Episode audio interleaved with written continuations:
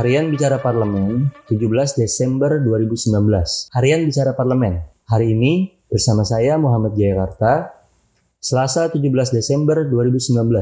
Diketahui dalam rapat dengar pendapat atau RDP antara Komisi 6 DPR RI dengan Direksi PT Asuransi Jiwasraya bahwa PT Jiwasraya terbelit kasus dan mengalami kerugian besar. Komisi 6 memberikan rekomendasi pencekalan redaksi utama dan pembentukan panja atau pansus untuk menindak permasalahan dan menyelidiki kasus ini.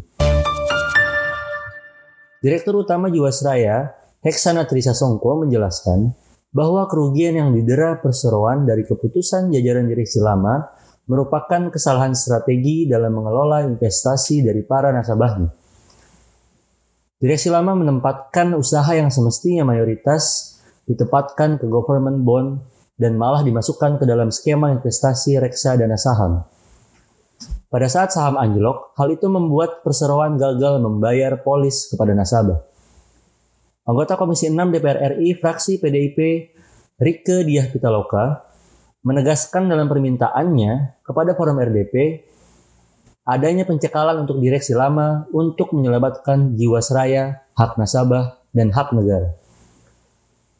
Komisi 6 DPR RI merekomendasikan pencekalan terhadap direksi lama PT Asuransi Jiwasraya periode 2013-2018. Pencekalan ini akan membatasi izin bepergian para direksi lama.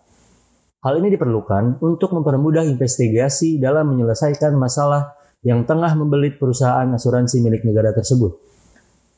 Senada dengan Rike, anggota Komisi 6 dari fraksi Golkar, Mukhtaruddin, merekomendasikan penyelesaian kepada penegak hukum tetap dijalankan dan dimulai dengan melakukan pencekalan kepada direksi lama hingga ada kejelasan kasus. Direktur Utama Jiwasraya, Heksana Trisasongko mengatakan bahwa ketika mulai menjabat pada pertengahan 2019, dia menemukan permasalahan yang yang sudah terjadi selama bertahun-tahun.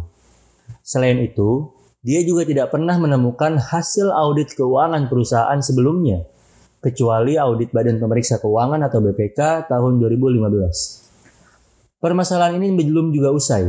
Selain kesalahan strategi pengelolaan investasi dari nasabah, tidak ditemukan hasil audit keuangan perusahaan. Perusahaan juga tidak melakukan tata kelola perusahaan yang baik atau dikenal dengan asas good corporate governance. Heksana menegaskan, direksi lama tidak memperhatikan dan tidak melaksanakan tata kelola perusahaan yang baik.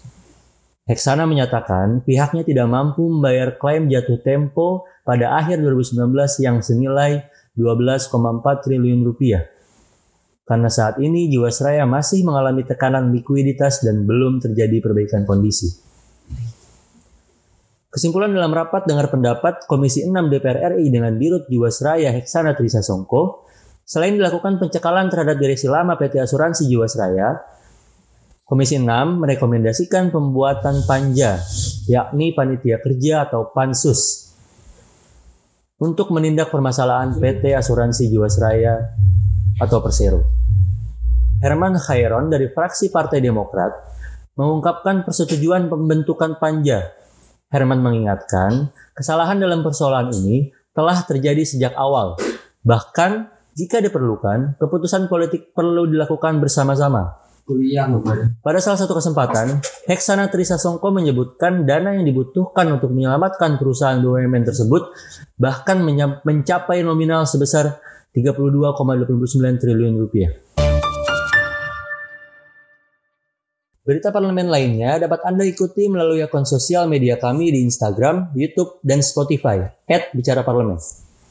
Sekian Bicara Parlemen, saya Muhammad Jayakarta mohon undur diri. Terima kasih atas perhatian Anda. Sampai jumpa.